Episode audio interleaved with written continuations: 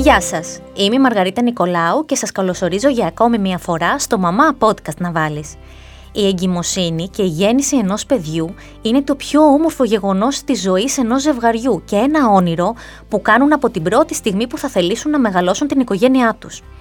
Ένα όνειρο που περνά μέσα από όλα τα όμορφα συναισθήματα και γεγονότα που προσφέρουν τη συγκίνηση, τη χαρά, την ευτυχία και την ολοκλήρωση. Ωστόσο, κάποιες φορές τα πράγματα δεν πάνε έτσι όπως ονειρεύονται οι γονείς και μια φυσιολογική αναμενόμενη εξέλιξη της εγκυμοσύνης δεν ολοκληρώνεται στην 40η εβδομάδα. Κάποια μωρά, για διάφορους λόγους που θα αναλύσουμε παρακάτω, γεννιούνται νωρίτερα. Κοντά μου έχω τον κύριο Στέφανο Κεχαγιά, παιδίατρο νεογνολόγο και συνεργάτη του Ινστιτούτου Κιτίδα για την προαγωγή της ψυχικής υγείας στην εγκυμοσύνη και τα πρώτα χρόνια της ζωής και θα μιλήσουμε για την προορότητα. Γιατρέ, σας ευχαριστώ που βρίσκεστε κοντά μου σήμερα και που θα μιλήσουμε για ένα τόσο ευαίσθητο θέμα. Ε, κυρία Νικολάου, σας ευχαριστώ και εγώ πολύ για την ευκαιρία που μου δίνετε να είμαι μαζί σας και να μιλήσουμε για ένα σημαντικό σήμερα που είναι η προορότητα και για τα παιδάκια που γεννιούνται πριν την 37η ε, εβδομάδα της ζωής. Ναι. Θέλω να αρχίσουμε από τα επιδημιολογικά δεδομένα. Κάπου διάβασα ότι αυτά τα δεδομένα για τη συχνότητα της προορότητας παρουσιάζουν μια συνεχή αύξηση τις τελευταίες δεκαετίες. Ισχύει; Ισχύει. Mm-hmm. Βεβαίως ισχύει. Όμως δίπλα σε αυτή τη διαπίστωση θα πρέπει να βάλουμε και μια άλλη διαπίστωση. Τη διαπίστωση που αφορά τα επιτεύγματα και τα εργαλεία που έχουμε για την αντιμετώπιση της προορότητας που έχουν αυξηθεί και τηλεοποιηθεί πολύ τις τελευταίες δεκαετίες. Και θα αναφερθώ εδώ όσον αφορά αυτά τα επιτευγματα στη λεπτομερή κατανόηση των θερμορυθμιστικών μηχανισμών των πρόωρων νεογνών. Τα μωρά κρυώνουν εύκολα όπως και θέλουν χουχούλιασμα όπως λέμε. Ναι. Κάπως σε αυτό το γεγονός αναφέραμε με ιατρικούς όρους. Ακόμα ξέρουμε πολύ καλά τον τρόπο που διαχειρίζονται τα υγρά που τους δίνουμε κάποτε και ενδοφλέβεια. Θα αναφερθώ επίσης στη γνώση των ηθικών διατροφικών τους αναγκών και έχουμε επίσης πολλά εργαλεία και φάρμακα για την αντιμετώπιση των αναπνευστικών τους προβλημάτων και την υποστήριξη της αναπνοής τους. Ε, γιατί πιστεύετε ότι υπάρχει αυτή η συνεχιζόμενη αύξηση της προορότητας. Ποιες μπορεί να είναι οι πιθανές ερμηνείες; Ε, θα απαντήσω αρχικά κάπως έμεσα σε αυτό. Ε, στην ιατρική όπως λέμε κίνδυνος, όταν λέμε κίνδυνος, ναι, ναι. Ε, αναφερόμαστε σε αυτό που, που δεν θέλουμε να γίνει και θα εξηγηθώ. Ναι. Με το πέρασμα του χρόνου, ο ρόλος των γυναικών και των ανδρών στην κοινωνία έχει αλλάξει. Οι γυναίκες έχουν ε, χειραφετηθεί, αλλά και οι άνδρες κατά κάποιο τρόπο και στους άνδρες κατά κάποιο τρόπο η δημιουργία καριέρας μοιάζει να ανταγωνίζεται τη δημιουργία οικογένειας. Έτσι η αναπαραγωγή οθείται προς το τέλος του εύρους των ηλικιών της αναπαραγωγης όπου εκεί η προορότητα είναι ένας παράγον κινδύνου όπως λέμε. Επίσης, μια άλλη παράμετρος που έχει σχέση με την αύξηση της προορότητα είναι ότι έχουμε πια πολύ ισχυρά εργαλεία και μεθόδους να αντιμετωπίσουμε τη στηρότητα. Ναι. Κάτι που άλλοτε δεν ήταν δυνατό σε τέτοιο βαθμό.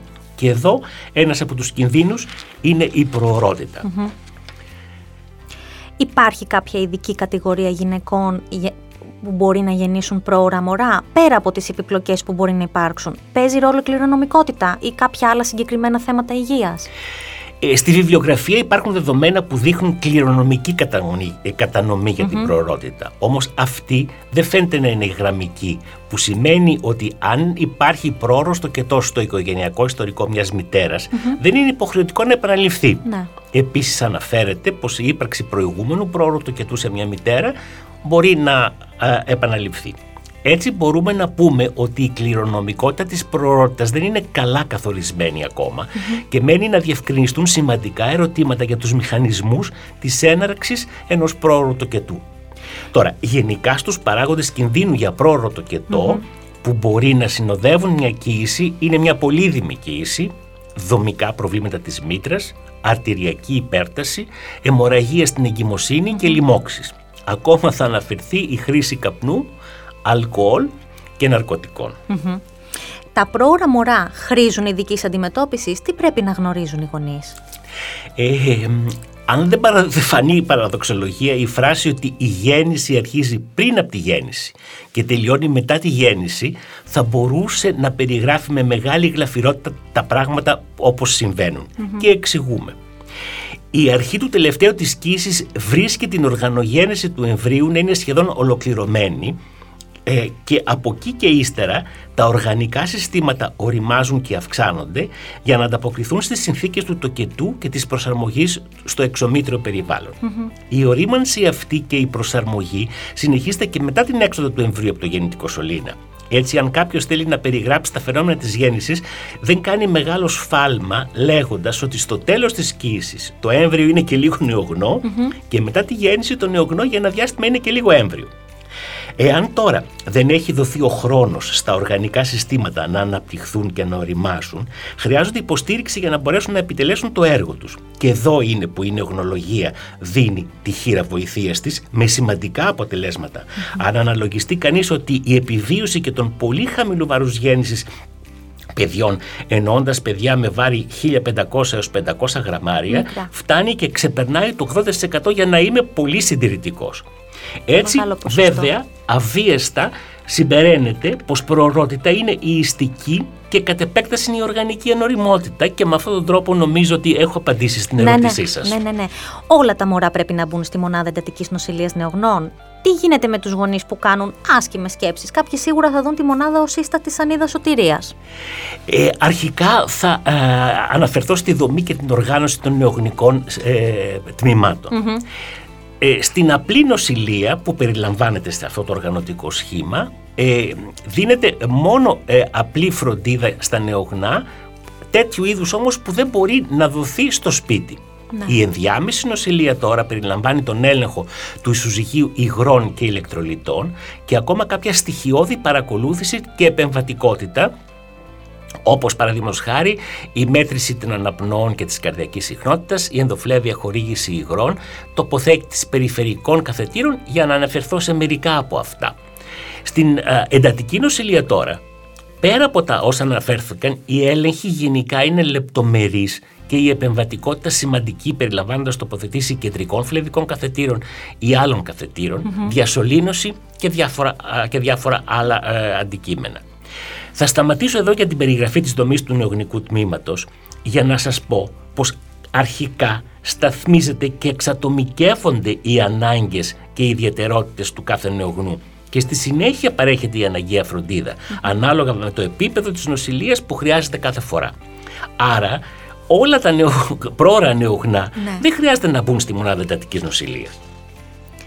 Πώς θα αντιμετωπίσει και θα διαχειριστεί ένας γονιός τους φόβους του; Ε, κυρία Νικολάου, εδώ είναι που ε, η καταλητική βοήθεια στη διαχείριση των, των συναισθημάτων και στήριξη των γονεων μπορούν να δώσουν οι επαγγελματίες υγείας που πλαισιώνουν τους γονείς με τη μορφή της διεπιστημονικής ομάδας, η οποία περιλαμβάνει όλους όσους εμπλέκονται στη φροντίδα της μητέρας και του νεογνού αλλά και του πατέρα. Και ευχή έργων θα ήταν να περιλαμβάνει αυτή η ομάδα και επαγγελματίες ψυχικής υγείας. Ο διάλογος με τους γονείς, αν οι επαγγελματίες υγείας πρώτης γραμμής που, περιβάλλουν τους γονείς έχουν ευαισθητοποιηθεί στις συναισθηματικές κινήσεις που, των γονέων στην περιγεννητική μπορούν να δώσουν σημαντική χείρα βοήθειας προς τη μεριά της κατανόησης των συναισθημάτων των γονέων, μέσα, από τα, μέσα στα οποία περιλαμβάνεται και ο φόβος. Έτσι μέσω του διαλόγου μπορούν να απαλληλθούν τα ψυχικά φορτία των γονέων και αν κριθεί πως η παρέμβασή τους δεν είναι αρκετή μπορεί να ζητηθεί και η βοήθεια ενός ειδικού της ψυχικής υγείας. Στην κοιτίδα ένα από τα οράματά μας είναι να παρέχουμε στήριξη στους γονείς παρεμβαίνοντας και έμεσα μέσω εκπαίδευσης και ε, ευαισθητοποίησης στα ψυχικά φαινόμενα της περιγεννητικής περίοδου σε επαγγελματίες πρώτης γραμμής, εκτός βέβαια της δυνατότητας που έχουμε να απαντούμε στα αιτήματα και των ιδίων των γονέων. Πώς κερδίζεται η εμπιστοσύνη των γονιών; Ε, βασικά η εμπιστοσύνη των γονέων μπορεί να κερδιθεί με το σεβασμό των κανόνων της ανθρώπινης επικοινωνίας. Στόχος είναι στην ενημέρωση για τα προβλήματα του μωρού η παροχή πληροφοριών να είναι με λόγο απλό και να επιμένει επαναλαμβάνοντας τα όσα εννοεί μέχρι να γίνουν κατανοητά από τους γονεις Ακόμα η αποδοχή και η κατά το δυνατόν απάντηση όλων των ερωτημάτων των γονέων όσο άσχετα με την περίσταση και αν φαίνονται είναι Κάτι που βοηθά επίσης πολύ την εγκατάσταση μιας σχέσης εμπιστοσύνης. Η ειλικρίνεια, η παροχή αρκετού χρόνου στις, στις συνομιλίες, αλλά και η ανάληψη όλων όσων περιλαμβάνει ο ρόλος ενός συνεπούς επαγγελματίας ε, υγείας ε, είναι απαραίτητα. Ε, πώς μπορεί να δεθεί μία μαμά με το πρόωρο μωρό της. Και το ρωτάω αυτό γιατί εγώ γέννησα φυσιολογικά, είχα από την πρώτη στιγμή την κόρη μου στην αγκαλιά μου, περνούσαμε όλο το χρόνο μαζί, ενώ σε αντίθεση μία φίλη μαμά η οποία γέννησε πρόωρα την κόρη της, την άφησε για 40 μέρες μέσα στη θερμοκοιτίδα, χρειάστηκε δηλαδή το μωρό να νοσηλευτεί και ένιωθε ότι έχανε στιγμές και ε, νόμιζε ότι αυτός ο χρόνος δεν θα μπορούσε να αναπληρωθεί, ότι το μωρό δεν θα τη μύριζε, δεν θα την αισθανόταν, ένιωθε και αυτή λίγο άσχημα, πήγαινε να το δει. Πώς μπορεί ε, λοιπόν μια μαμά έτσι να ενισχύσει το δεσμό; Και ένας μπαμπάς έτσι, γιατί και οι μπαμπάδες χρειάζονται το δεσμό. Μην μιλάμε μόνο για τις μαμάδες. Είναι και οι μπαμπάδες που έχουν ανάγκη αυτό το δεσμό με το παιδί τους. Σωστά, σωστά, σωστά.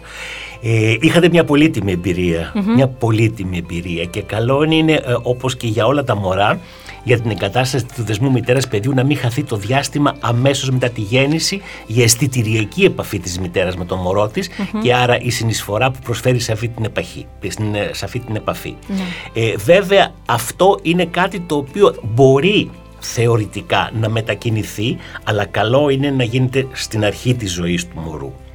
Ε, η δυνατότητα θα πρέπει επίσης να διατηρηθεί για τα παιδιά που νοσηλεύονται στο βαθμό του δυνατού καθ' όλη τη διάρκεια της νοσηλείας του νεογνού, δίνοντας στη μητέρα την ευκαιρία να συναντά τον νεογνώ της ελεύθερα. Στο πλαίσιο της περιγραφής της σχέσης της μητέρας με το πρόωρο νεογνώ της, πρέπει να κάνουμε γνωστό ότι τα πρόωρα νεογνά έχουν κάποια χαρακτηριστικά που θα σημειωσουμε είναι λιγότερο επικοινωνιακά όπως τα, ε, όπως τα λέγαμε και με αυτόν τον τρόπο μπορεί να αποθαρρύνουν τη μητέρα τους να επικοινωνήσει μαζί τους δυσκολεύοντας έτσι την καθημερινή φροντίδα τους και τη σύντησή τους. Λεπτομερέστερα, ε, δεν συντονίζουν εύκολα τις κινήσεις του σώματός τους με τις κινήσεις του σώματος της μητέρας τους για να φωλιάσουν στην αγκαλιά της και δεν αντιδρούν ικανοποιητικά στη θέα του ανθρώπινου προσώπου και στο άκουσμα της ανθρώπινης φωνής και γενικότερα σε οπτικά και ακουστικά ερεθίσματα.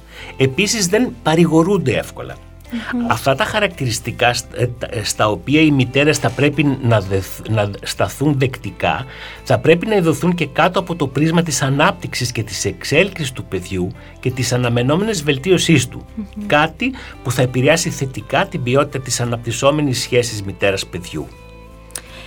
Η έξοδος από τη ΜΕΝ, κοιτάζοντας και κάποιες έρευνες που διάβασα από τα 15 εκατομμύρια πρόωρα νεογέννητα που παγκόσμια νοσηλεύονται, τα 1 εκατομμύριο δεν θα καταφέρουν να φύγουν με τους γονείς τους. Υπάρχει στήριξη για αυτούς τους γονείς στη χώρα μας. Πώς αντιμετωπίζονται; Ε, κύριε Νικολάου, ιδανικά οι γονείς ενός πρόωρου νεογνού που δεν έχει θα πρέπει να έχουν μακροχρόνια ψυχολογική παρακολούθηση και στήριξη. Κάτι που όμως που δεν διατίθεται με ευρύτητα στη δημόσια πρωτοβάθμια Έτσι, αν οι γονείς το επιθυμούν, θα πρέπει να φροντίσουν οι ίδιοι για αυτή την παρακολούθηση και την επαγγελματική τους στήριξη, που όμως είναι διαθέσιμη στον ιδιωτικό τομέα και είναι κάτι που μπορούμε να στε, και στεγάζουμε στην κοιτίδα. Στην κοιτίδα τι γίνεται με τους γονείς που φεύγουν, που συνεχίζουν τα παιδιά να παρακολουθούνται, υπάρχει περίπτωση να βγουν από τη μένη υγιή και να εμφανίσουν κάποια προβλήματα υγείας αργότερα στη ζωή τους; Ε, η νεογνολογία έχει σαν αντικείμενο, σαν αντικείμενο ότι στα προβλήματα συγγενή ή επίκτητα που παρουσιάζονται στην νεογνική ηλικία που είναι οι πρώτες τέσσερις εβδομάδες της ζωής ενώ η, η νεογνική ηλικία είναι τέσσερις εβδομάδες συνολικά. Ναι. Επομένως η βασική παρακολούθηση των πρόωρων νεογνών μετά την νοσηλεία τους και την έξοδο από τα νεογνικά τμήματα αφορά τους γενικούς παιδιάτρους. Εάν βέβαια υπάρχουν υπολοιματικά οργανικά προβλήματα, αυτά παρακολουθούνται και από τις καθέκαστα ειδικότητες που έχουν σχέση με τα προβλήματα αυτά και που συνήθως οργανωτικά είναι συνδεδεμένες με τα νεογνικά τμήματα.